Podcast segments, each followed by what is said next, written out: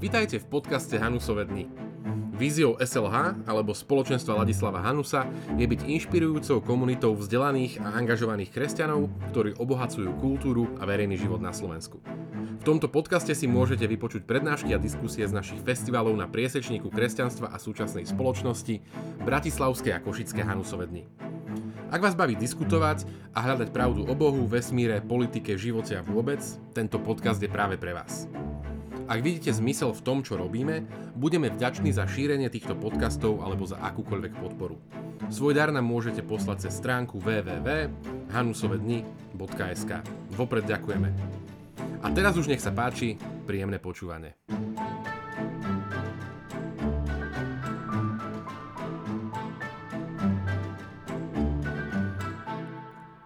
Ako ich zasiahla koronakríza?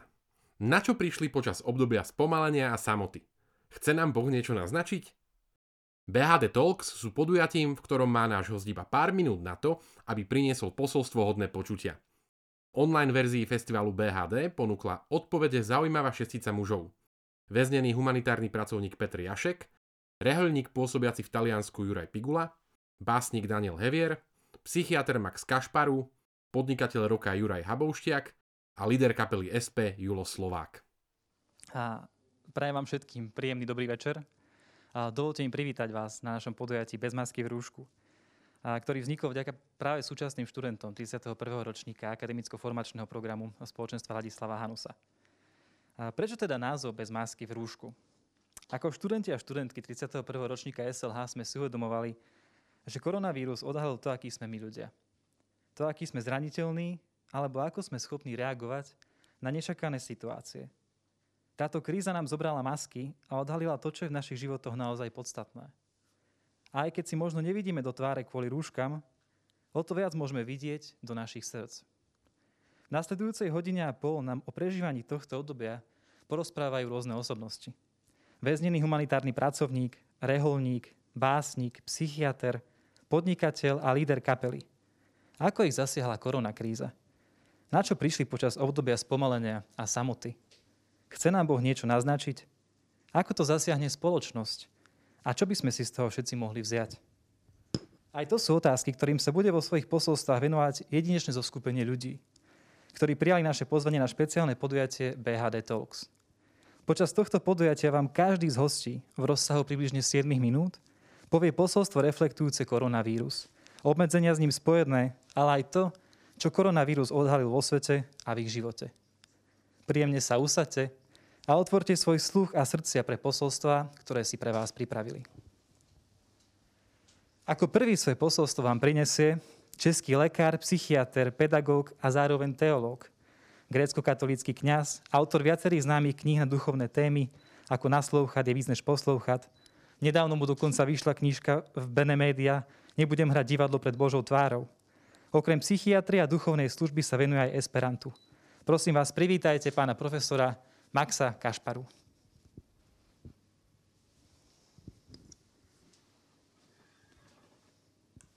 Sláva Bohu na věky. Bratři a sestry, přátelé, já jsem rád, že se s vámi mohu spojit a podělit se alespoň touto složitou cestou v této složité době. Možná by vás některé zajímalo, jak asi vypadá takový den lékaře a kněze v jedné osobě. Každý den vyřizuji několik telefonátů, kdy se na mě obracejí lidé jako na kněze a na lékaře současně. A oni si stěžují na dvě věci nejvíce. A to je strach a samota. Strach je negativní emoce. Ano, a nemůžeme se ho zbavit definitivně, ale můžeme snížit jeho vliv na nás.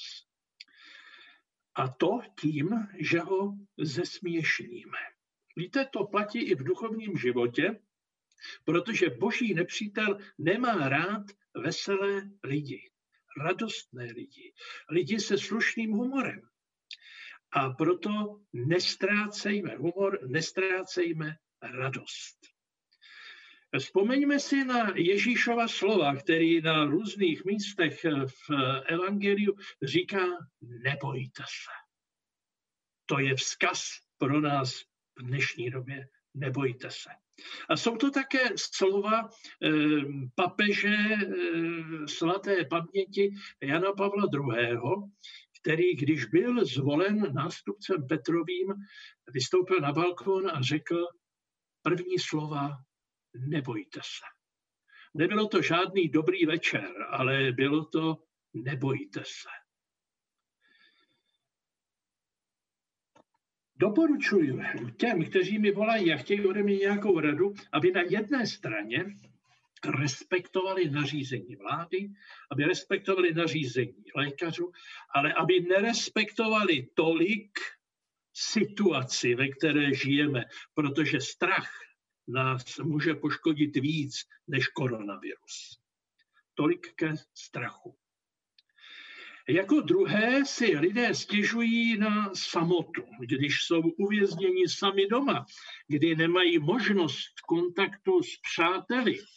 A tady doporučuji rozlišovat mezi dvěma pojmy. Mezi samotou a osaměním. Víte, přátelé, samota není zlá. Samota to není jenom absence zvuku. Samota to je prostor. Prostor, do kterého vstupujeme, abychom slyšeli cosi, co je v nás. Proto bychom měli občas samotu dokonce vyhledat. Spousta lidí nemá samotu ráda, protože je tam ticho a v tom tichu se začíná ozývat jejich svědomí. A tak mají raději hluk, který to přeruší. Jiná věc je osamění. Osamění je skutečně, řekl bych, přímo chorobou. Varujme se osamění, hledejme si přátele, nezůstávejme osamocení. Tato doba, ve které teď žijeme a ve které si tady povídáme, je dobou krize. A Číňané pro krizi mají takové dva znaky. Jedním znakem je nebezpečí a druhým znakem je naděje. A my musíme být jako křesťané lidmi naděje. I když je tady určité nebezpečí. A musíme tou krizí projít. A tou krizí musíme projít tak, že z ní vytěžíme nějaký kapitál, který je potřebný pro naši budoucnost. Neprojít to jenom tak, že jsme to prošli, máme to za sebou, nikoliv. My musíme z tohoto vyjít obohacení. Obohacení o hloubku poznání života. Krize přišla právě v době velikonoční. Víte, to má i svůj symbol, má to i svoji výzvu. Ve velikonočních paších je totiž obsažen celý obsah lidského dramatu, života. O paších bychom mohli říct, že to je drama všech lidských životů. Tam máme všechny vlastnosti, které člověk může poznat. Je tam úzkost, je tam strach, je tam zrada, je tam nenávist, je tam zbabělost. Co si vymyslíte? Všechno se vtěsnalo do této pašíové doby. A až pomine tento nepřirozený stav, ve kterém se bráníme zákeřné nemoci, tak já osobně budu možná překvapen, mile i nemile. Budu překvapen tím, a trošičku to očekávám, že spousta lidí si řekne, no tak 2 měsíce jsem nebyl v kostele a šlo to. Nebyl jsem 2 měsíce u svatého přijímání, u svátosti a šlo to. Tak vydá, ono to jde i bez toho kostela. Víte, ale tak to uvažují lidé, kteří nikdy nežili s Bohem a nikdy nežili pro Boha. A na druhé straně tedy tito lidé jakoby vytěsnili obsah toho velikého, hlubokého, velikonočního tajemství. Uniklo jim napětí mezi poselstvím Velikonoc a realitou našeho lidského života. Ale na druhé straně už se tady ozývají lidé, kteří si uvědomují, že tato situace, která je odřízla od přijímání svátostí, byla situace, která jim ukázala, čeho je potřeba si v životě vážit. U nás v Čechách se říká, co máme, nevíme, až když to ztratíme. Čili v To by bylo pro mě velmi milé překvapení, kdybych se setkal s lidmi, kteří zajeli v této krizi na hlubinu víry. Slýchávám, že epidemie je boží trest. Já si to nemyslím. Víte, Ježíš nechodil po světě mezi hříšníkama a nerozdával nemoci. A říkal, ty jsi hříšník, tak žlčové kameny, ty jsi hříšník, epilepsie, ty jsi hříšník, slepé střevo, ty jsi hříšník. Ne, Ježíš chodil mezi hříšníky a uzdravoval. A Bůh je ten, který uzdravuje, a nikoliv ten, který trestá. Ale proč je tady tento názor? Ten je tady z toho důvodu, že lidský mozek je takový stroj na příčiny, na jejich vysvětlení si. Bolí mě chrbát, dělal jsem včera v lese. Bolí mě hlava, byl jsem dlouho včera v krčmě. A najednou je tady koronavirus, který já si neumím vysvětlit. Tím, že si ho neumím vysvětlit, tak to svedu na Pána Boha. Nikoliv. Na vině jsme my lidé. My jsme dostali planetu Zemi do správy a nikoliv do vlastnictví. A my se k ní chováme tak, jako by byla naším vlastnictvím. A planeta Země je živý organismus, daný Bohem. A on, tento organismus planety, má svůj imunitní systém. A naše způsoby života mu ho narušili. Já se domnívám, že to není boží trest, ale je to boží výzva. A tuto výzvu bychom měli slyšet, tuto výzvu bychom měli respektovat a vyjít z této situace vítězně. I když jsou tam rány. Když se podíváte za mě, je tam můj patron, svatý Ignác z Loyoli, který říkal, že dobrý voják rány nepočítá. Nebuďme tedy zraněni, ale buďme z této situace obohaceni. Pán profesor, ďakujem vám za takéto povzbudivé posolstvo a hlavne aj za váš čas, že ste si našli v piatok podvečer. Chcel by som ešte raz poďakovať a taktiež vás pozvať, aby ste s nami zostali aj naďalej a sledovali aj ďalších zaujímavých hostí, ktorí prijali naše pozvanie. Ďakujeme ešte raz.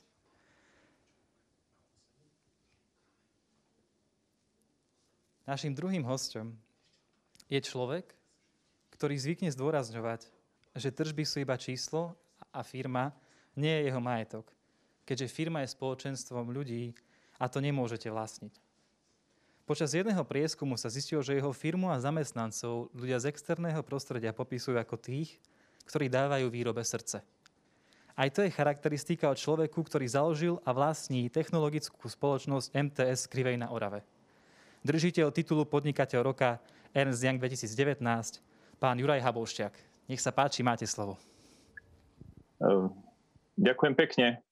Pán moderátor, ďakujem. Pozdravím všetkých, dobrý večer. Ďakujem teda za dôveru a pozvanie na toto podujatie. Dúfam, že vás trošku povzbudím, oživím vám dnešný večer. Skúsim teda niečo povedať o našej firme, potom ako toto všetko prežívame a prípadne načrtnúť nejaké východisko do budúcna. Pán moderátor ma tak veľkolepo uviedol, ja som vo firme taký obyčajný sluha všetkých, snažím sa byť v tejto pozícii. Naša firma má už takmer 25 rokov a takmer 400 spolupracovníkov. Hovorím slávne spolupracovníci, lebo všetci sme na takej jednej úrovni, každý si hľadáme to svoje miesto v tej firme, aby sme robili to, čo najlepšie vieme, čo nás najviac baví, z čoho máme najväčšiu radosť. Čo sa týka aj toho, ten spolumajiteľ a takéto veci, tak na to krátke dovysvetlenie, že najväčšia hodnota firmy je, každej firmy aj našej, je v hlavách a v srdciach ľudí. V hlavách je to, že sme odborníci, že dokážeme zvládnuť zložité technologické zariadenia alebo zložité problémy, a v srdciach je to, že akí sme ľudia, ako dokážeme spolupracovať, ako dokážeme vytvárať vzťahy so zákazníkmi a medzi sebou. A najdôležitejšie je to, čo môžem povedať, že myslím, že všetci vo firme sa máme radi a to je také niečo, čo vlastne je taká najväčšia hodnota naozaj. Pretože odborníkom sa viete stať pomerne rýchlo, ale dobrým človekom sa stávate celý život.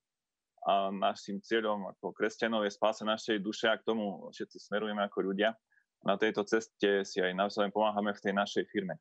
Čo sa týka teda tej firmy, ja ju vnímam ako ľudské spoločenstvo. Naozaj je to najdôležitejšie. A ľudské spoločenstvo a ľudí nemôžete nikto vlastniť, takže som to oslobodený. A čo sa týka majetku, ja to vnímam tak, teda, že všetko tu na svete máme od Boha. Máme to len zverené do správy, to spravujeme a som tiež od toho oslobodený. Viem, že je to tu všetko dočasné a preto nevnímam to takto majetkovo všetko. Samozrejme, čo sa týka terajšej situácie, vždycky je taká otázka, sme pripravení? Sme pripravení na krízu? Sme pripravení na niečo? My ako kresťania máme pripravený každý deň. Mne sa stala taký ťažký úraz v Lani, kde bolo v nedeľu akorát čítanie, že nevieme, kedy príde Pán, a v útorok som mal ťažkú nehodu. Tak som si povedal, bol som pripravený, nebol som. Tak som si uvedomil, bol som aj nebol som. Hej, tak bol taký dar, hej, že som sa poslal dopredu v tomto, aby som bol viac pripravený. A rovnako aj s tou firmou. Ako viete, finančné zdravie firmy je taký termín, finančne zdravá firma. Je to snom každého bankára, aby jej klient bol finančne zdravý, aj podnikateľ by rád mal finančne zdravú firmu. Ale to finančné zdravie, najmä v súčasnej dobe, je také pozitívum, že môžeme vidieť, že začíname uvedomovať, že to finančné zdravie nezávisí od peňazí, od majetku, ale závisí naozaj od zdravia ľudí. Aj to, ale pozor, tam sú dva segmenty, aj fyzické zdravie, ale aj duševné zdravie, akom sme stave. Finančná kríza v roku 2009 nás zasiahla tak, že zasiahla tie financie, by sa dalo povedať niekde, ale bol to taký nepriateľ, ktorý bol niekde mimo, a pokiaľ ste boli vo firme v pohode, nerobili ste si z toho nič. My sme boli na to pripravení finančne, takže nás tá kríza nejak nepostihla strašne. Postihla nás, ale normálne sme zvládli, prežili sme. Nikoho sme neprepustili, aj v tej kríze sme si dokázali podržať jeden druhého. Tak sme sa pripravovali aj teraz, že príde nejaká kríza, a to isté sme robili, finančne sme na tom dobre, sme zdraví. Ale tu je ďalšie, že táto pandémia nám napáda to najcennejšie, čo máme. To sú nie tie financie, ale ľudí nám môže napadnúť po tej zdravotnej stránke. Urobili sme všetky možné opatrenia pomerne rýchlo. Dá sa to, odizovali sme ľudí od seba, vytvorili sme také samostatné jednotky, aby sa tá nákaza nešírala medzi tými ľuďmi. A trénujeme to neustále, aby sme boli v tomto čoraz lepší a lepší. To znamená, ako dokázali brániť šíreniu tej nákazy vo firme. Takže toto je taký nepriateľ, hej, ten vírus, ktorý je tiež vieme identifikovať, a vieme, že keď znížime vzájomné kontakty a budeme si dávať pozor, tak sa môžeme nejakým spôsobom chrániť. Potom je tam tretí ale faktor tejto krízy, to je taký faktor toho, že nám to postihuje aj duševné zdravie.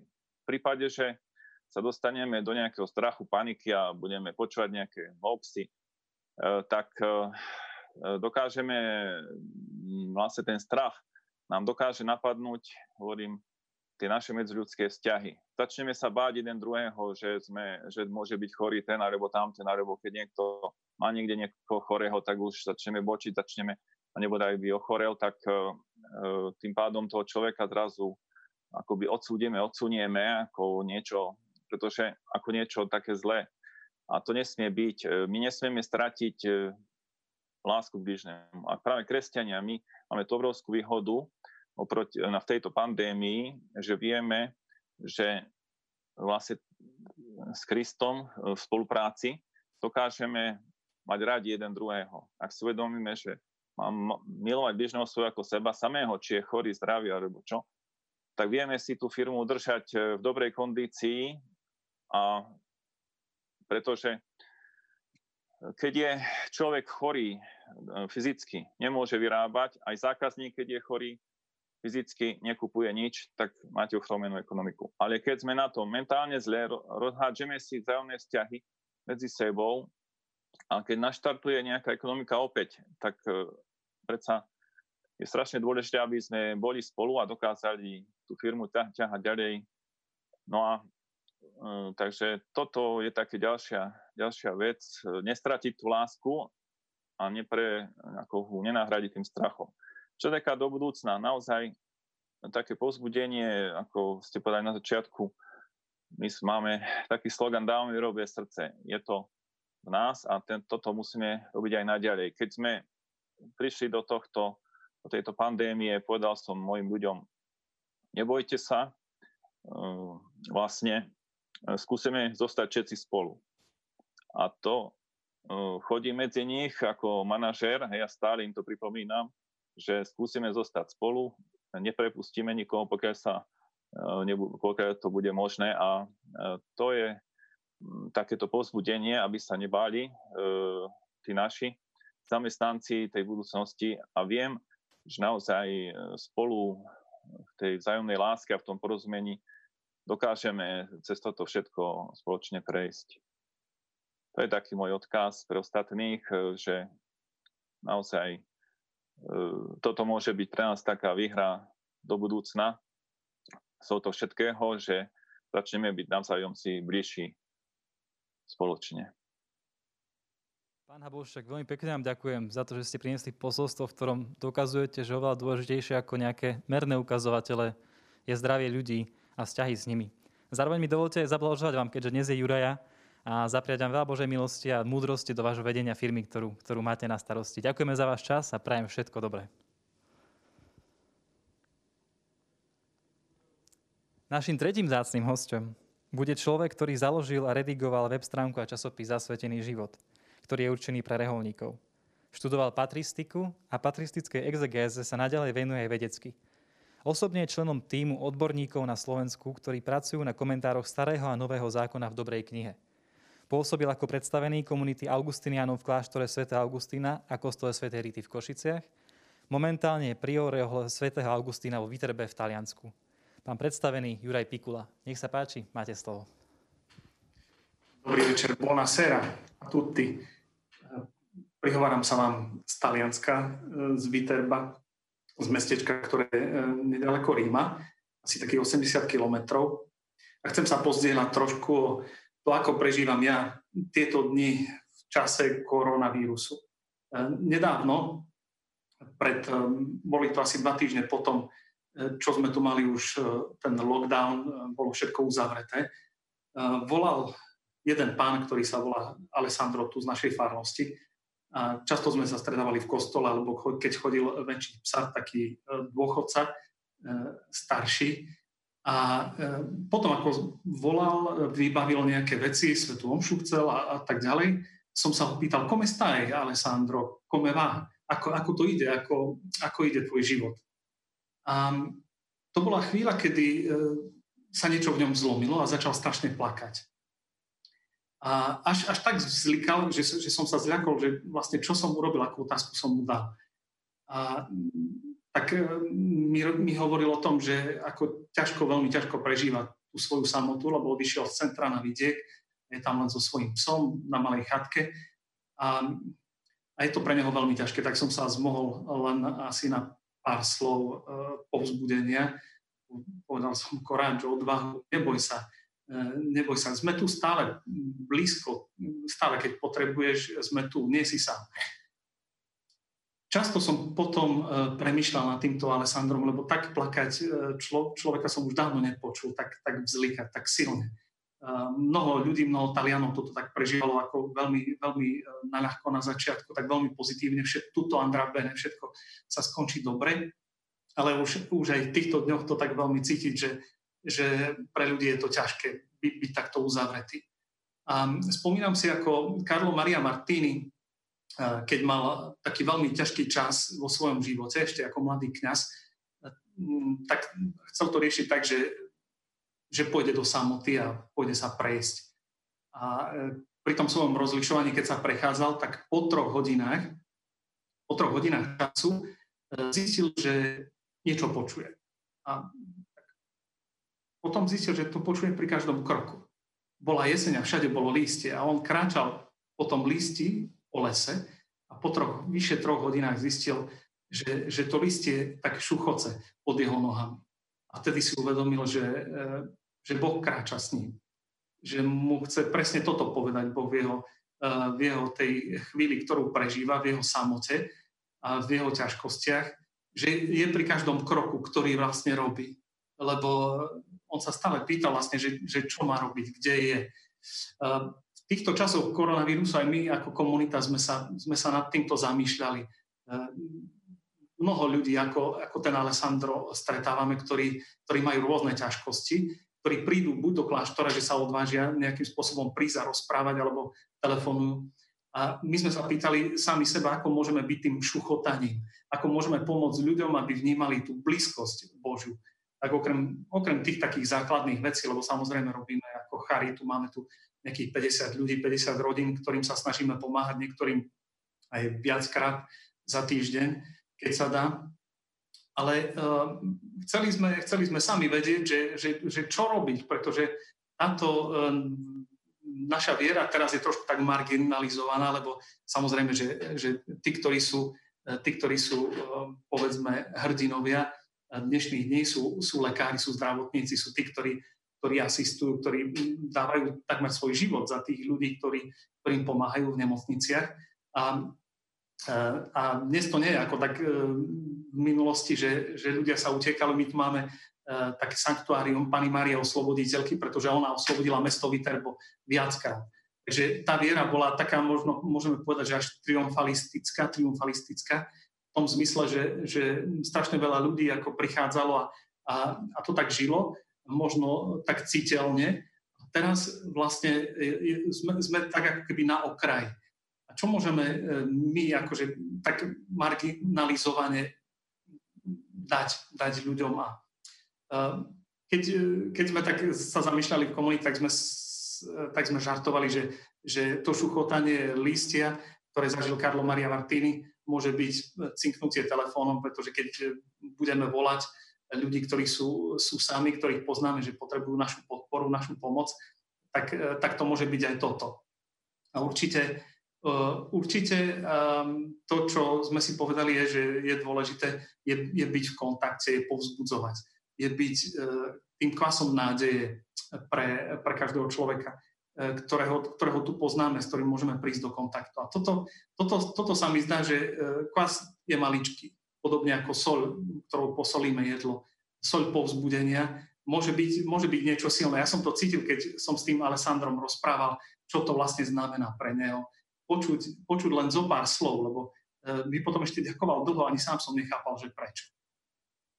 A aj my tu v kláštore teda sa zamýšľame nad tým, že vlastne aj keď sme možno na okraji, môžeme byť nejakým kvasom, môžeme byť nejakou solou. A s tým všetkým prežívame aj my s tými ľuďmi, aj my sami ako v komunite, možno strach z mnohých vecí. Na začiatku, keď som povedal, že čo keby sme prijali zo pár bezdomovcov, ešte tu máme nejaké izby a hlasia sa tu nejakí ľudia, tak mnohí v komunite sa zľakli teraz. A teraz, veď máme spoločné vstupy, veď prídu do tých spoločných priestorov aj do toho vnútorného nádvoria. Premyslíme si to nejako. A videl som, že ten strach nás zväzuje a ja som, keď som zbadal jedného Rumuna, ktorý tu prišiel a pýtal sa, že či máme voľné, tak a ja som zostal v šoku, lebo som ho videl špinavého, trošku od krvi, zakrvaveného, tak som si hovoril, mama mia, čo teraz? Akože, čo máme robiť? A nakoniec ale zvíťazilo asi to jedno slovo, ktoré tak mám veľmi rád teraz v tomto poslednom období, a to je cor a coraggio. Pochádza z dvoch slov. Kor a džere, konať so srdcom. A aj som to hovoril v komunite, že potrebujeme teraz konať so srdcom. Nesmieme možno myslieť príliš až na tie pravidlá, ktoré sú tu dookola. Ale musíme podstúpiť aj to riziko lásky, lebo potrebujeme mať srdca, potrebujeme ho ukázať tým ľuďom. A tak komunita vtedy sa otvorila a máme vlastne tu celú tú časť, ktorá je tzv. Foresteria, to je čas pre hosti, tak je plná hostí. Máme tu dokonca jedného Čecha, ktorý včera donesol aj jednu fľašu vína pre našu komunitu.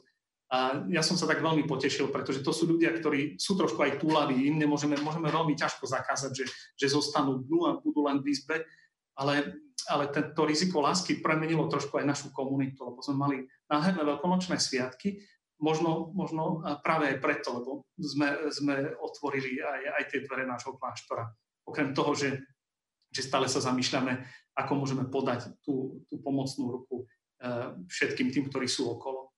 Takže to by bolo asi také slovo, ktoré som chcel ja dnes vám odovzdať, pretože si myslím, že to konať s odvahou znamená konať so srdcom. A keď máme to srdce naozaj plné toho milosrdenstva a lásky, keď ho otvoríme, keď sa možno nezľakneme toho strachu, ktorý nás môže podmaniť práve tieto dni, tak tá odmena je vo veľkej radosti a v pokoji, ktorý môžeme zažiť.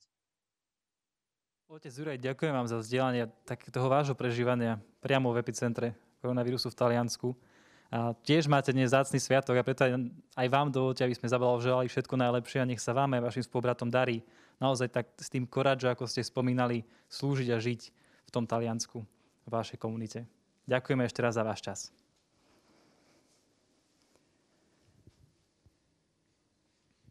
Štvrté posolstvo pre súčasné obdobie zaznie od známeho slovenského básnika, prozaika, románopisca, dramatika, textára, prekladateľa, autora literatúry pre deti a mládež, ktorý v roku 1974 napísal svoj básnický debut Motýli kolotoč. Odvtedy vydal stovky kníh, z ktorých niektoré boli preložené do viacerých cudzích jazykov. Príležitostne prednáša na vysokých školách, učí na gymnáziu, vedie interaktívne workshopy na moderné a inovatívne vzdelávanie, je manžel a otec troch detí žijúcich v Bratislave a taktiež člen Dominikánskeho rádu terciárov. Prosím vás, privítajte pána Daniela Heviera. Dobrý večer, nepočujem nejaký potlesk a teším sa, že som s vami, milí priatelia, aj keď ste ma dostali do zvláštnej situácie, pretože sa prihováram jednému zelenému svetielku a musím si dávať pozor, aby som sa pozeral naň a nie na seba, pretože potom to bude vyzerať, ako keby som mal taký šikmý pohľad. Ja som rozmýšľal, kto ste, prečo ste prišli na toto fórum, na tento festival k monitorom a tak som si povedal, že možno chcete niečo počuť, možno sa chcete niečo dozvedieť, možno chcete nejaké rady.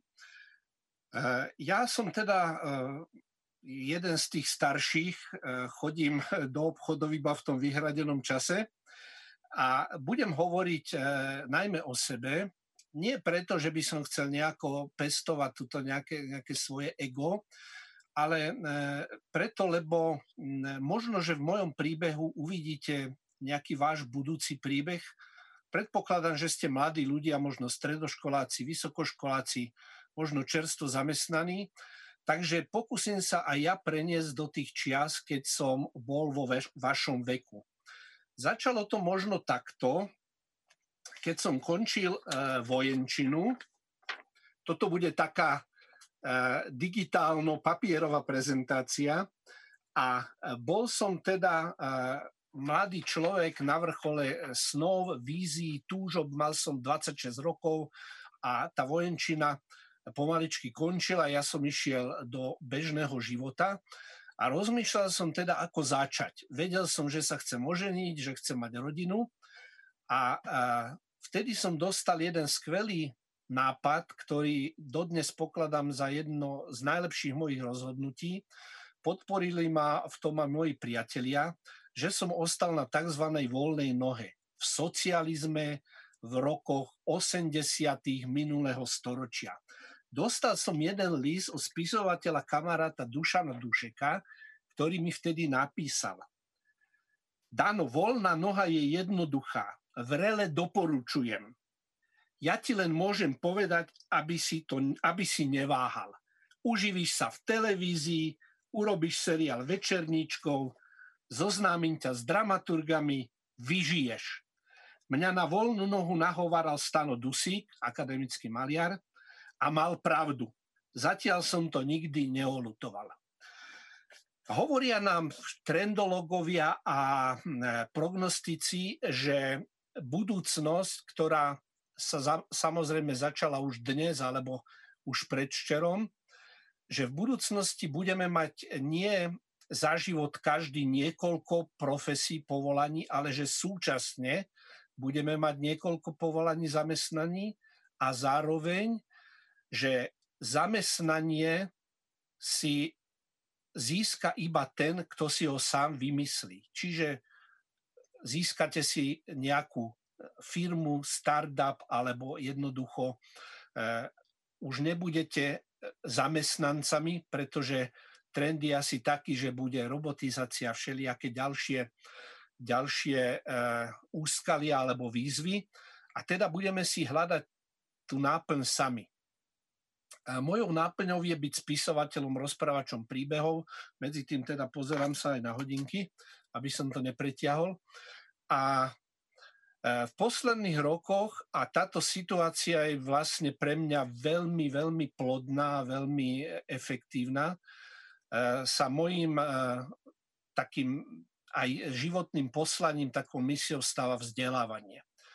Hoci pochádzam z učiteľskej rodiny, tak nebol som nejakým systémovým učiteľom, aj keď som začal učiť veľmi skoro, už v 9. triede som vyučoval svojich spolužiakov, nosil som im knihy poézie a učil som ich láske k literatúre. Potom som teda, čo ste videli na tej fotografii, učil negramotných Rómov na vojenčine. No a teraz už celé 10 ročia učím rôznorodých, keď to tak môžem nazvať, klientov, učím seniorov v univerzite 3. veku, mimoriadne nadané deti, maturantov, stredoškolákov, autistov, deti s rôznymi diagnózami. Takže som si vymyslel taký nejaký systém, ktorý sa hodí do tejto situácie naozaj úplne dokonale. Ja som celý život prežil v krízach, otrasoch, chaose, improvizácii, takže mňa nejaká takáto karanténa proste nemohla zaskočiť. Ja som učeník alebo vyznávač človeka, ktorého viacerí z vás poznáte, je to tento náš priateľ, nejaký náš inovátor Nassim Taleb, ktorý prišiel s teóriou čiernej labute. To je napríklad taký príklad, že taký moriak si celý svoj krátky život za celý rok myslí, že jeho najlepším priateľom je mesiar, ktorý mu nosí každý deň stravu a proste ho vykrmuje. Až potom príde ten 365. deň, ten deň vďaky vzdania v Amerike a moriak zistí, že je všetko ináč. Takže aj my teraz zistujeme, že je všetko ináč a táto kríza napríklad v školstve nás postavila pred mnoho otázok. Učitelia začali byť bezradní, rodičia začali s hrôzou zisťovať, čo sa tie deti v tých školách vlastne učia, aké niekedy zbytočnosti, nepotrebnosti, detaily. Opäť pozerám na hodinky, ešte mám chvíľu času. No a tak som si povedal, že toto je plodná atmosféra preto, aby sme sa všetci zamysleli nad tým, čo po tejto kríze, po tejto koronakríze, pandémii a karanténe vlastne budeme robiť s našim vzdelávaním. A keď hovorím o vzdelávaní, nemyslím tým iba vzdelávanie vašich detí, pokiaľ ich teda už máte, ale myslím aj na vzdelávanie vás, keď chodíte, povedzme, na vysoké školy. A myslím aj na vzdelávanie celoživotné, pretože ja mám taký jeden postoj, že ja som učižiak, učiteľ, ktorý sa celý život učí, tak ako podľa mňa by sa mal učiť každý dospelý, či to je naozaj človek vo produktívnom vašom veku alebo senior, že by sme sa mali neustále učiť, že by sme sa mali učiť napríklad aj od našich detí. keď sa budú robiť nové osnovy, nové kurikulá, nové náplne práce a nové štátne vzdelávacie programy, mali by sme sa najprv pýtať našich detí. Počujte, čo chcete v živote, čo sa chcete od nás dospelých akoby múdrejších naučiť. A deti to vedia, neverte, že nie. Spomente si na seba, čo ste vedeli v 10, 12, 15 rokoch o živote. Určite viac, ako si vaši rodičia mysleli, že viete. Ja som si na Facebooku, na ktorom som taký naozaj vytrvalý sledovateľ, urobil jeden taký, povedzme, reprezentačný prieskum, kde mi 700 detí povedalo, akú vlastnosť by chcelo mať do blízkej budúcnosti alebo pre svoj život. Napodiv sú to veľmi múdre rozhodnutia, pretože 32% z týchto 700 detí chce byť v živote šťastný, 21% chce byť múdry, 12% úspešný a potom sú tu také tie detské priority, ktoré sú veľmi ako také okrajové, napríklad iba 3% chce byť pekný, iba 5% chce byť rešpektovaných a iba 6% chce byť bohatých. Možno sa to zhoduje aj s vašimi preferenciami. Takže ja som teraz veľmi aktívny práve v tejto oblasti vzdelávania, do ktorej vás všetkých pozývam. Založil som si takú jednu platformu, ktorá sa volá Outu radosná škola s Danielom Hevierom, kde sa teda usilujem vytvárať nejaké nové koncepty, nejaké inovatívne programy, ale niekedy tie nové a inovatívne sú iba návratom tým starým dobrým školám hrov Komenského alebo stredovekých univerzít. Takže to, čo je nové, je vlastne iba návrat k starým osvedčeným formám. Ja som nedávno zistil, že Európska únia a Európsky parlament a Rada Európskej únie urobili taký rebríček najdôležitejších kompetencií, ktoré budeme potrebovať pre nové storočia, tisícročie. A predstavte si, ktorá kompetencia je najdôležitejšia. Nie sú to ani technológie, nie sú to ani cudzie jazyky, ani nejaké globálne a ekologické myslenie. Je to komunikácia v materinskom jazyku, schopnosť vyjadrovať a vykladať koncepty, myšlienky, pocity, fakty a názory ústnou a písomnou formou. Tak je to napísané tak trošku takým byrokratickým jazykom, ale v podstate vieme, o čo ide. Je to naozaj, aby sme vedeli rozmýšľať, cítiť vo vlastnom jazyku. No a pretože som aj na duchovnej pôde, tak sa vám ešte zdôverím s mojim takým duchovným životom. Mne veľmi chýbajú účasť na svätej omše. Ja som teda si zvykol chodiť na sväté príjmanie každú nedeľu. Toto je naozaj pre mňa také bolestivé. Za to som dostal priestor pokračovať v mojom celoživotnom čítaní svätého písma, takže toto už mám prečítané, toľko to ma ešte čaká. V minulých týždňoch som to tak robil na preskačku, kedy bolo času. Dnes už mám čas naozaj každý deň. Všimol som si, že z tejto prestávky, pauzy, z tejto novej komunikačnej situácie môžeme vyťažiť. Všimli ste si, že sa menej hádame, keď máme rúško? No ťažko výjsť auta a niekomu teda začať nadávať, keď máte rúško. Takže želám nám aj sebe, aby sme za týmto rúškom, ktoré zatiaľ nosíme nedobrovoľne, nechali všetky ostré, agresívne slová, ktoré by sme chceli povedať tým našim blížnym alebo ublížnym. A na toto je možno tá korona kríza a táto naša karanténa dobrá, že budeme lepší, pokornejší, vďačnejší, múdrejší a budeme cítiť, že spolu patríme, tak ako ja cítim, že niektorí z vás možno patria ku mne, k mojim myšlienkam, ktoré som vám tu predniesol. Želám vám pokojné a zároveň tvorivo nepokojné dni. Dovidenia.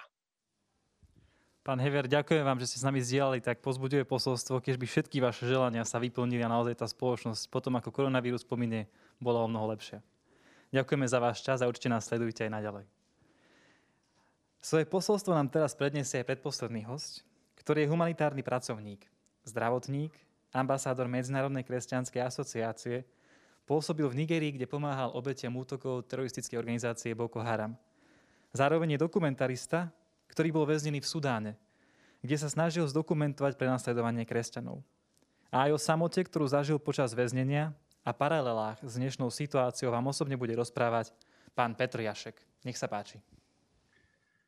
Tak já zdravím všechny bratry a sestry, všechny přátelé a příznivce Bratislavských Hanusových dní. Jsem rád, že mohou být opět aspoň tímto virtuálním způsobem po 3 letech mezi vámi. A my jsme vlastně teď se nacházíme všichni v takové trochu zvláštní výjimečné situaci díky koronavirové pandemii. A já mohu říci, že možná tak všichni tak trochu jsme v takovém domácím vězení. Někteří z nás nemůžou normálně pracovat, někteří lidé ztratili práci, nemůžeme cestovat, nemůžeme dělat běžné volnočasové aktivity a najednou máme spoustu času. Já jsem si říkal už delší dobu, když jsem po svém propuštění ze Sudánu hodně byl časově vytížený, že jsem ani neměl tolik času třeba věnovat četbě Bible, tak jsem začal využívat třeba i nahrávku audio, když jsem cestoval někde letadlem a využívat jakékoliv příležitosti. A najednou máme času více, i já mám více času na rodinu. Některé vztahy, které možná nebyly tak úplně zdravé, tak se podle sociologických výzkumů nakonec třeba i rozpadly. Ale já bych možná chtěl vaše posluchače vyzvat k tomu, abychom trávili více času s Pánem Ježíšem, abychom trávili více času na modlitbách a s Božím slovem. To je něco, co si často slýcháme v Bibli, často tam máme takové výzvy k tomu, abychom hledali Boží tvář, abychom očekávali na Hospodina. To očekávání na Hospodina, to je něco, co jsem se velice naučil právě zejména na samotce. A najednou máme možnost více času třeba trávit na modlitbách.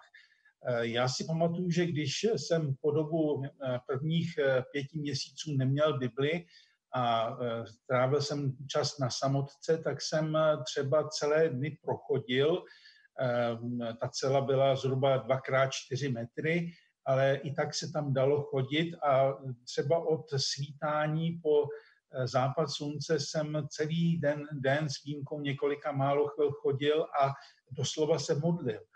Někdy to byly modlitby, kdy jsem musel nějakým způsobem překonávat ten neklid, nepokoj nebo úzkost a vyhlašovat, že Pán Ježíš je skutečně mým pokojem, že on je mojí radostí a možná někdy to i zabralo trochu času, než se skutečně něco takového stalo i potom skutečností v té dané situaci.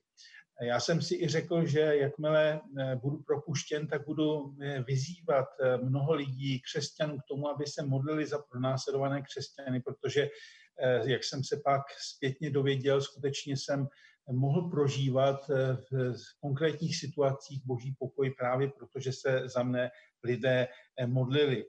My dneska jsme v takové situaci, že máme možnost volby. Tady je ten rozdíl, jsou tam určité paralely mezi třeba tou samotkou a tím domácím vězením, které máme, ale my máme dneska volbu. Si můžeme vybrat, jestli budeme hledat Boží tvář skrze jeho slovo, a nebo jestli budeme hledat tvář tohoto světa. Lidé můžeme čas ten trávit třeba na internetu, na sociálních sítích nebo před televizí a věnovat se a sledovat víceméně stejné zprávy, ze kterých možná získáme spíše strach než pokoj. A to je právě to, že my se můžeme rozhodnout teď, jestli chceme hledat, čí tvář chceme hledat. Třeba mladí lidé tráví hodně času na Facebooku. To je zajímavé slovo Facebook, tvář a kniha. Můžeme si třeba dát takovou otázku, si položit, kolik času skutečně teď věnujeme sledováním sociálních sítí, internetu versus kolik času věnujeme četbě Božího slova. A já jsem si to nějak uvědomil právě, když jsem po 5 měsících dostal ve vězení Bibli, tak jsem najednou tu Bibli, byl jsem tak hladový po Božím slově, že jsem ji přečetl od Genesis po Zjevení za 3 týdny ve stoje u zamřížovaného okna mé vězeňské cely. A tu Bibli jsem četl dál a stále jsem nacházel a nacházím nové věci.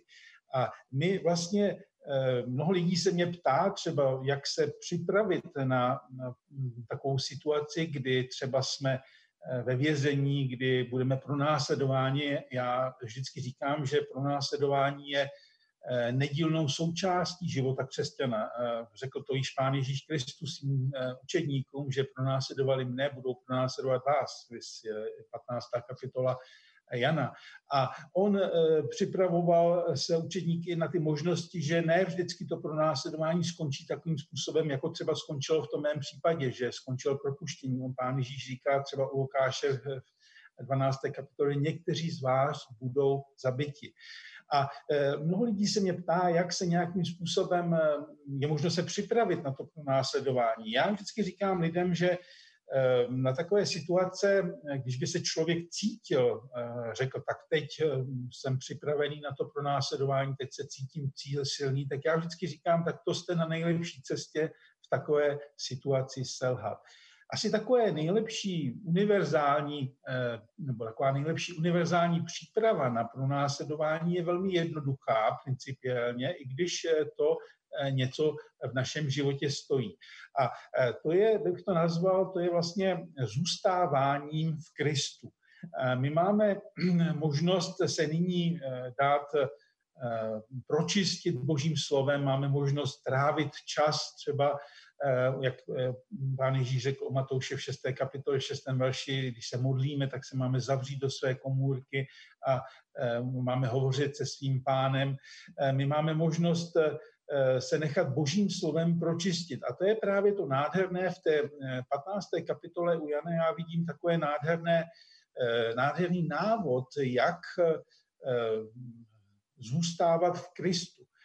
Abychom nesli to ovoce, a určitě se shodneme, že to nejlepší ovoce, které my jako křesťané můžeme přinést v tom pro Boží království, je to, abychom činili učedníky, aby rostl počet těch, kteří následují Pána Ježíše Krista. A v té 15. kapitole u Jana vlastně vidíme, že jsou 3 takové důležité věci z toho textu. Vidíme, že máme zůstávat v Kristově slovu a Pán Ježíš svým učedníkům už v tom textu 15. kapitoly Jana řekl, že vy jste již čistí pro to slovo, které jsem k vám mluvil. A když chceme, aby náš život byl pročištěn, tak musíme číst Boží slovo, musíme se jim nechat pročišťovat, a aby ono k nám promluvilo. Víme, že podle epištoly Židům je jako dvojsečný meč, rozlišuje naše myšlení, naše motivy.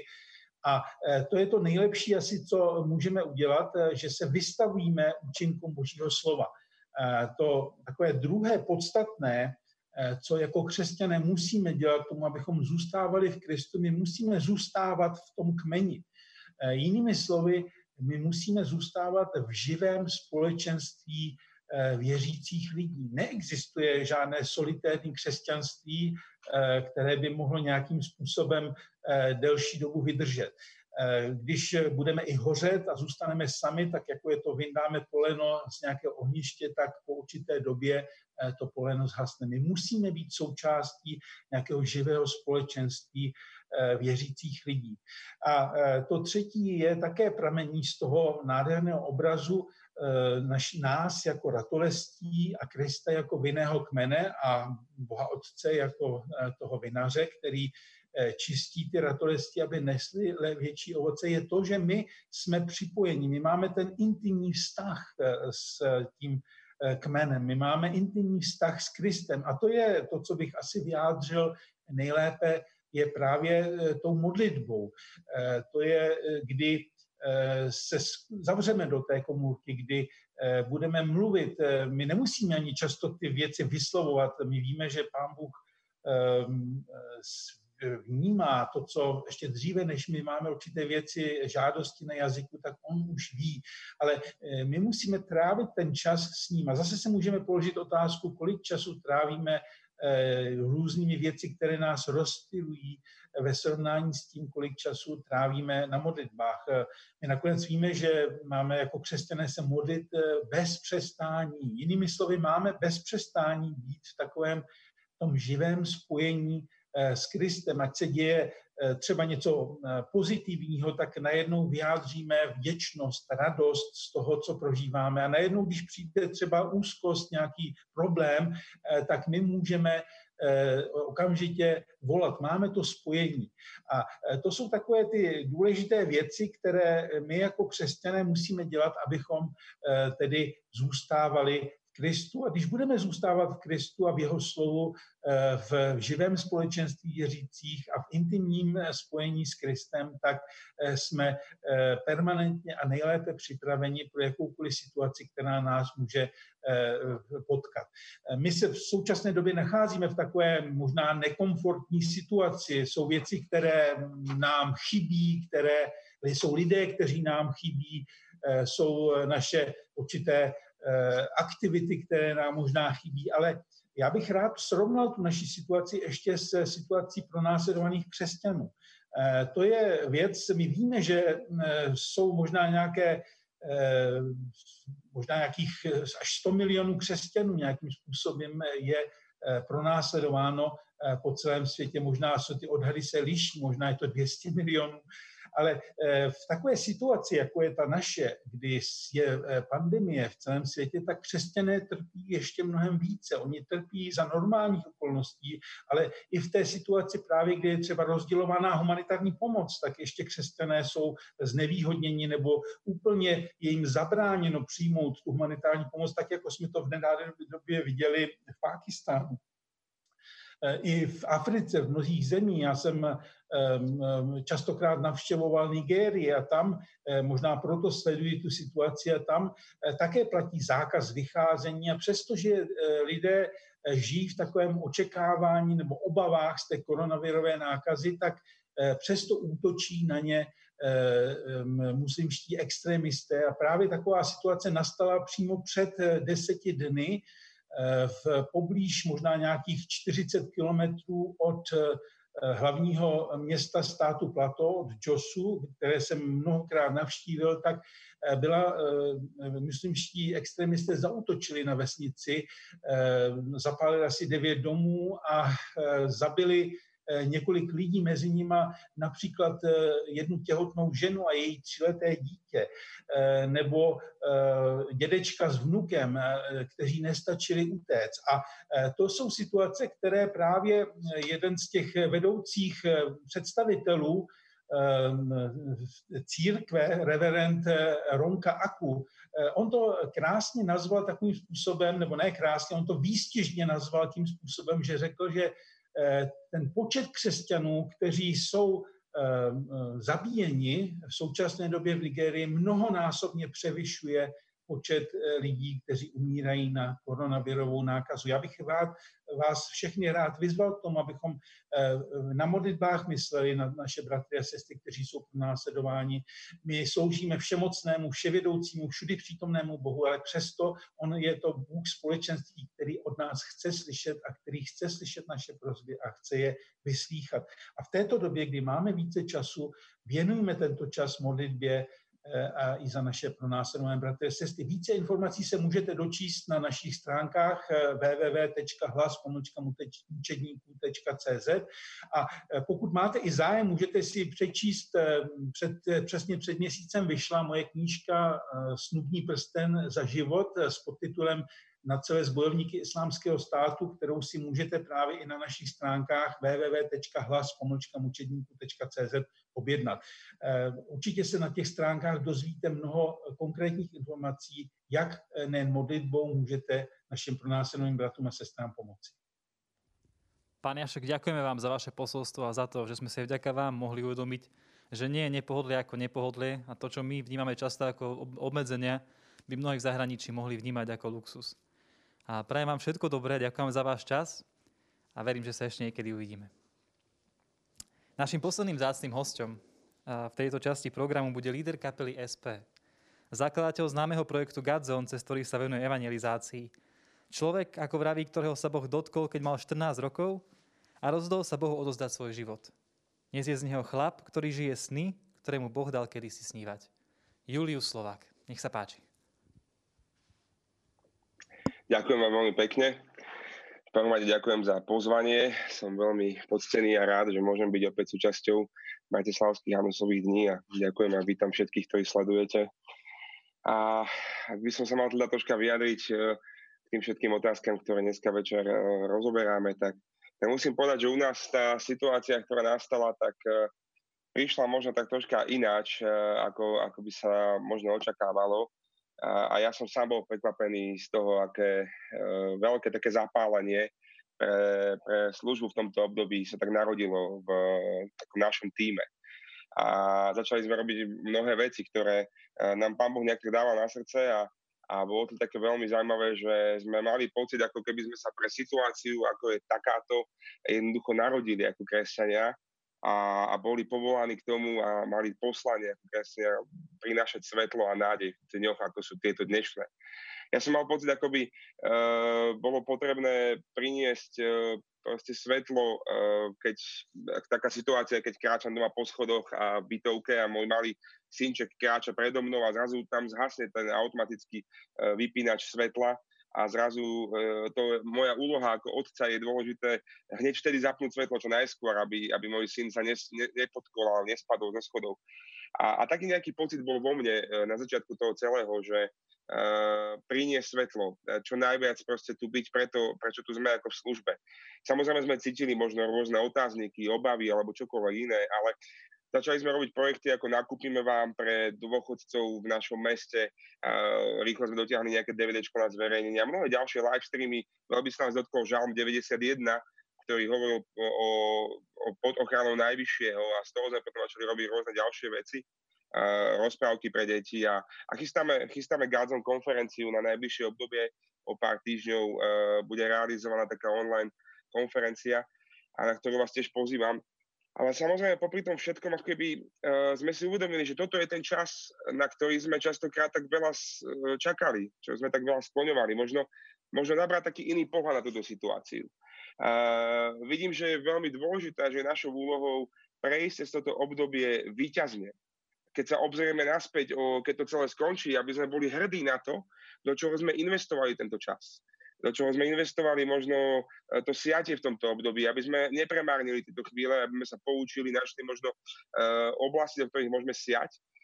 Pretože verím, že viete, keď sme žili ten život plný a rozbehnutý, tak sme veľakrát hovorili ako kresťania, že bolo by potrebné sa zastaviť a modliť sa, premýšľať a proste mať chvíľu ten čas s Bohom. A dneska možno je taká skúška pre nás, že využívame tento čas a je to tu. Hej, Pán Boh to zaradil, alebo nevieme, či nemôžem povedať, že že je to jeho práca, ale tá situácia je jednoducho, on je ten, ktorý všetko využíva na dobré a tým pádom ju môžeme využiť na dobré. A to je ale jedna stránka veci, ale zároveň som si uvedomil, že okrem celej tej situácie s koronavírusom, tu máme ešte možno veci iné, keď sa na to pozrieme z inej perspektívy. A to je to, že podľa mňa tu nejde iba o zápas s týmto vírusom, ale ide tu hlavne o zápas o človeka. Psychologické poradne zaznamenajú niekoľko stonásobný nárast hovorov. Čiže ak to celé zhrnieme, tak vidíme, že COVID-19 sa snaží útočiť na telo, že nejaký vírus strachu a beznádeje sa snaží útočiť na ľudskú dušu a psychiku. A popri tom diabol robí to, čo je jeho povolanie a poslanie, a to je, že krádne, zabíja a ničí. A teda snaží sa aj v tom duchovnom svete nás nejako izolovať a nejako nás cieľene duchovne udusiť. A my niekedy potom máme pocit, že prestávame byť naštepení a že nebudeme schopní prinášať jeho ovocie. Možno kresťania zostávajú v panike v týchto dňoch, lebo všetky tie prísuny nejakého duchovného pokrmu zrazu sa vytratili na také, ako sme zvyknutí a musíme nachádzať iné alternatívy, ktoré nám budú duchovne živiť. Ale to prinášanie ovocia, o ktorom hovorí Božie slovo, nie je podmienené napojením sa na ľudí. Ale Božie slovo hovorí o tom, že zostaňte vo mne a ja vo vás. A podobne ako každá ratolesť nemôže prinášať ovocie sama od seba, ak nezostane na viniči, tak ani vy, ak nezostanete vo mne, sa píše v Jánovom evanjeliu 15. kapitole. A tak ja si uvedomujem, že toto celé je určené tým, či sme zostali napojení na Boha. Pretože si myslím, že korona kríza nám môže veľa zobrať, ale môže nám aj veľa dať a záleží od nás, čo si vyberieme. Je tu podľa mňa iná možnosť, ktorú si môžeme vybrať. Božie slovo hovorí o tom, že všetko slúži na dobre tým, ktorí milujú Boha. A my veríme tomu aj tu u nás, že naozaj v tejto chvíli u nás v týme prežívame až taký veľký zápal za veci, ktoré hovoria, že poďme čo najviac byť majákom pre ľudí, ktorí dneska sú v beznádeji, sú v neistote, prežívajú ten strach, pretože stratili svoje všetky ľudské istoty a tak ďalej. Ale my vieme ako kresťania, že strach nie je z neba. Existuje niečo, čo si so strachom zvykneme mýliť a to je bázeň pred Bohom. Je nesmierne potrebné mať pred Bohom bázeň. A tento pocit pred veľkým, všemohúcim Bohom niekedy môže v našich emóciách vyzerať ako strach. No musíme identifikovať ten rozdiel medzi nimi. Lebo Biblia hovorí, že dokonalá láska vyháňa strach. A tak tu je jednoduchá rovnica, ak je v tebe, ak je v nás Duch Svätý, ktorý má v nás svoj chrám a on je dokonalou láskou, tak potom nemá miesto strach. A my sami seba potrebujeme udržiavať v takomto ponorení sa do tejto lásky, ktorá vyháňa každý strach z nás, pretože dnešná doba a dnešná situácia nás ženie k tomu, aby sme konali na základe tohto strachu. Viete, neexistujú ľudia, ktorí by sa nikdy v živote nebáli, ale existujú ľudia, ktorí nedovolia strachu, aby im diktoval, čo má robiť. A toto je pre mňa veľmi dôležitá veta v živote. Niekedy zabíjame čas nad premýšľaním nad tým, čo všetko môže ísť zle. A predstavovaním si toho, ako zle to celé dopadne. Winston Churchill raz povedal úžasnú vetu. Povedal, keď sa pozerám späť na všetky svoje životné obavy, vidím príbeh starého muža, ktorý sedí na svojej smrteľnej posteli a spomína na to, že vo svojom živote mal hrozne veľa problémov. Väčšina z nich sa ale nikdy nestala. Toto je podľa mňa veľmi veľakrát náš príbeh. Hlavná pointa je v tom, že častokrát sme režisérmi príbehov, ktoré predikujeme dopredu a hovoríme si, ako zlé veci môžu dopadnúť. Ale náš Boh je Boh, ktorý hovorí, že všetko slúži na dobre tým, ktorí milujú Boha. A hovorí o tom, že keď máme jeho lásku, nemáme strach. Teda hlavná pointa je asi v tom, že ako prekonať svoj strach, je, že nie sme uviazaní na nejaké svoje istoty. Dneska to vidíme v dnešnej dobe. Nemáme, a možno niektorí z nás strácajú istotu svojej práce, možno istotu svojej podpory, svojej čokoľvek iného, čo sa držíme. Dokonca je tu ohrozená istota zdravia, alebo istota toho, že máme nejakých známych lekárov, ktorí nám pomôžu, keď budeme chorí, lebo dneska je situácia iná. Ale táto dôvera v Boha je život bez ľudských istôt, častokrát, bez tých svetských istôt. No nádherný život, lebo Boh je naša jediná istota a on jediný je verný. Keď žijeme my tu v Gazovne v službe na plný úväzok, s vedomím, že čokoľvek máme, aj hmotné, aj finančné, aj rôzne iné, nie je naše, ale sme len správcami, oveľa menej sa bojíme. Nežijeme v panike, že o to prídeme, pretože len sme správcami niečoho, čo nám Pán Boh dal.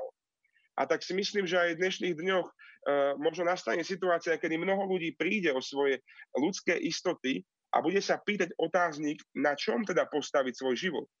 A ja mám osobne pocit, že toto je výzva pre nás, kresťanov, v tejto dobe. V tejto situácii my nemáme byť paralizovaní kvôli tomu, že nemôžeme byť v kostoloch, alebo že nemôžeme byť na bohoslužbách, alebo čokoľvek iné, ale máme byť tí, ktorí budú mať 200% kreativitu, lebo čerpajú z Ducha Svätého, a budú prinášať kreatívne riešenie, tak ako to teraz vidíme na Bratislavských Hanusových dňoch. Títo ľudia si mohli povedať, že to necháme tak, ale našli kreatívne riešenie, ako vám priniesť povzbudenie skrze online priestor a ja verím, že tisíce a tisíce ľudí budú kvôli tejto konferencii zažívať povzbudenie tieto dni. A za to veľmi ďakujem celému tímu, lebo si myslím, že toto je úloha nás, kresťanov. Keď som nad tým celým uvažoval na úvod, tak napadli tie situácie ešte, o ktorých len čítame alebo počúvame v histórii, kedy tu bola epidémia moru alebo rôzne iné ľudské katastrofy a kresťania, reholníci a mnohí ďalší boli vždy v tých prvých líniách, ktorí zápasili s ľuďmi, spolu s nimi bojovali o prežitie a tak ďalej. A takisto, keď si pozeráme na apoštolov v čase, v príbehu, ktorý spomenul aj prednedávnom pápež František o burácajúcej búrke a loďke na mori, tak tá správna otázka, ktorá v tom celom bola, ani nebola tá, že ktože je ten Ježiš, kto utišil vlny a more. Ale kľúčová otázka bola, kto je ten Boh, kto je ten Ježiš Kristus, že v takejto situácii dokáže v pokoji spať.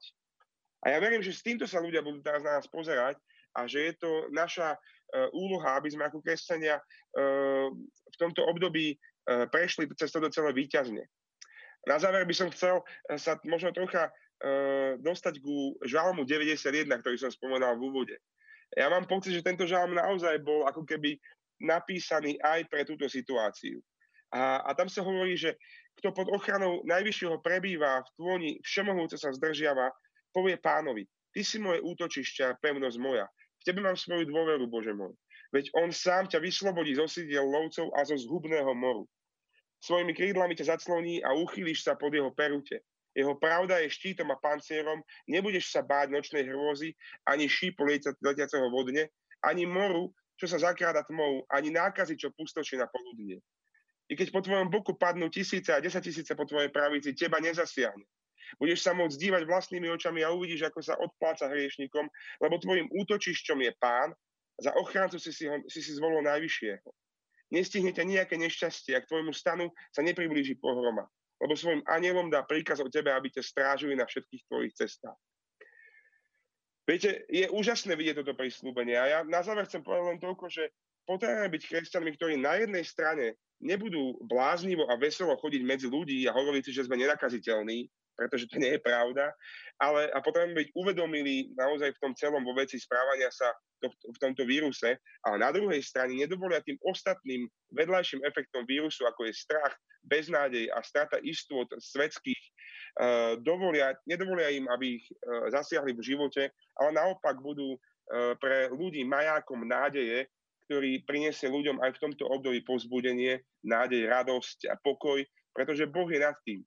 A ja verím, že o pár mesiacov alebo rokov sa budeme obzerať na toto obdobie a hovoriť si, že Boh z tohto celého priniesol obrovské ovocie v úplne iných možno rovinách a okolnostiach, ako by sme si predstavovali, ale v konečnom dôsledku sme videli víťazstvo Pána Ježiša a Boha nad tým celým. Takže toto nám všetkým prajem a ďakujem veľmi, že sme sa mohli spolu stretnúť a ďakujem za vašu pozornosť. Julo, my ďakujeme za tvoj čas a za takéto úžasné povzbudenie. Nech všetky tvoje priania naozaj sa vyplnia. A prajeme ti taktiež, aby ste s vašim spoločenstvom dokázali prostredníctvom chvál premieňať naozaj aj vďaka Božej láske rodiny, mesta a národy. Ďakujeme ešte raz. Ďakujeme za to, že ste nás počúvali až do konca. Ak sa vám táto diskusia páčila, prihláste sa na odber Hanusových dní na svojich podcastových platformách. Ak chcete vidieť aj videá z našich podujatí, navštívte náš YouTube kanál Hanusove dny. Ďakujeme za vašu pozornosť a prajeme pekný zvyšok dňa.